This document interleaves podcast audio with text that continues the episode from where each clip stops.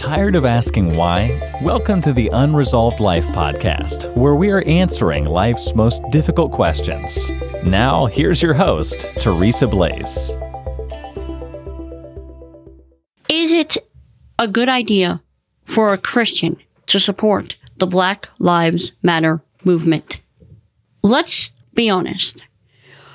There is a difference between, as Dan Bongino likes to put it, the story and a story.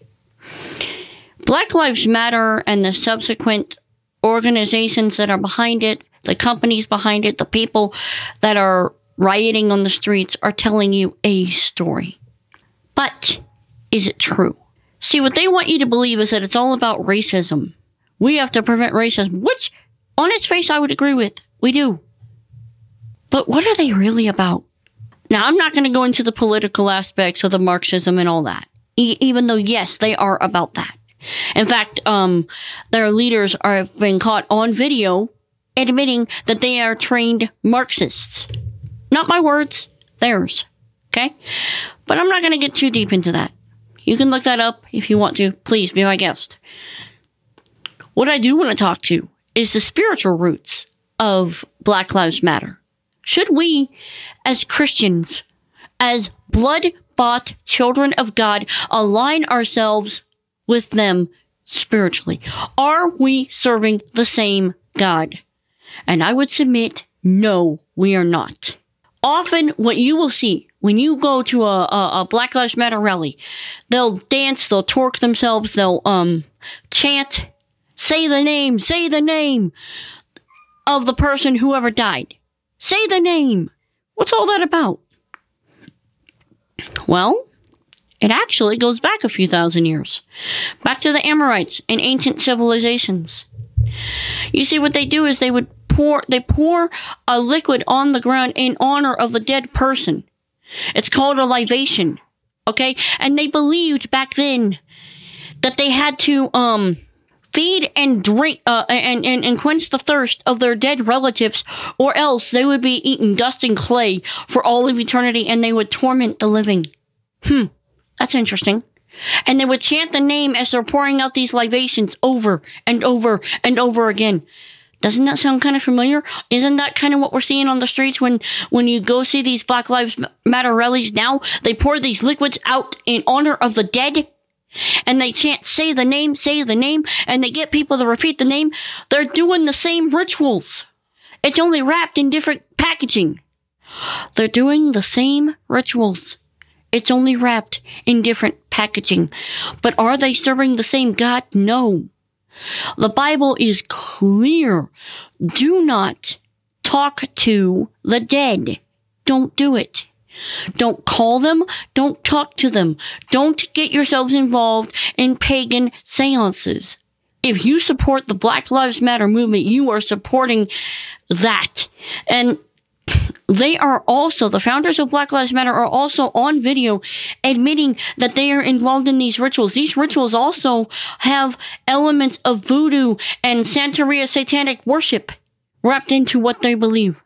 Do they serve the same God? Does that sound like they worship the God of the Bible? Nope, it does not. So can a Christian in good conscience support Black Lives Matter? Well, what does light have to do with darkness, as Paul or Shaul uh, says? What does God have to do with Satan? What does good have to do with evil? Clean with the unclean? What do they have to do with these things? Do they have anything in common with each other? No, they are utterly opposed. So can we support ending racism? Yes, of course, we all should.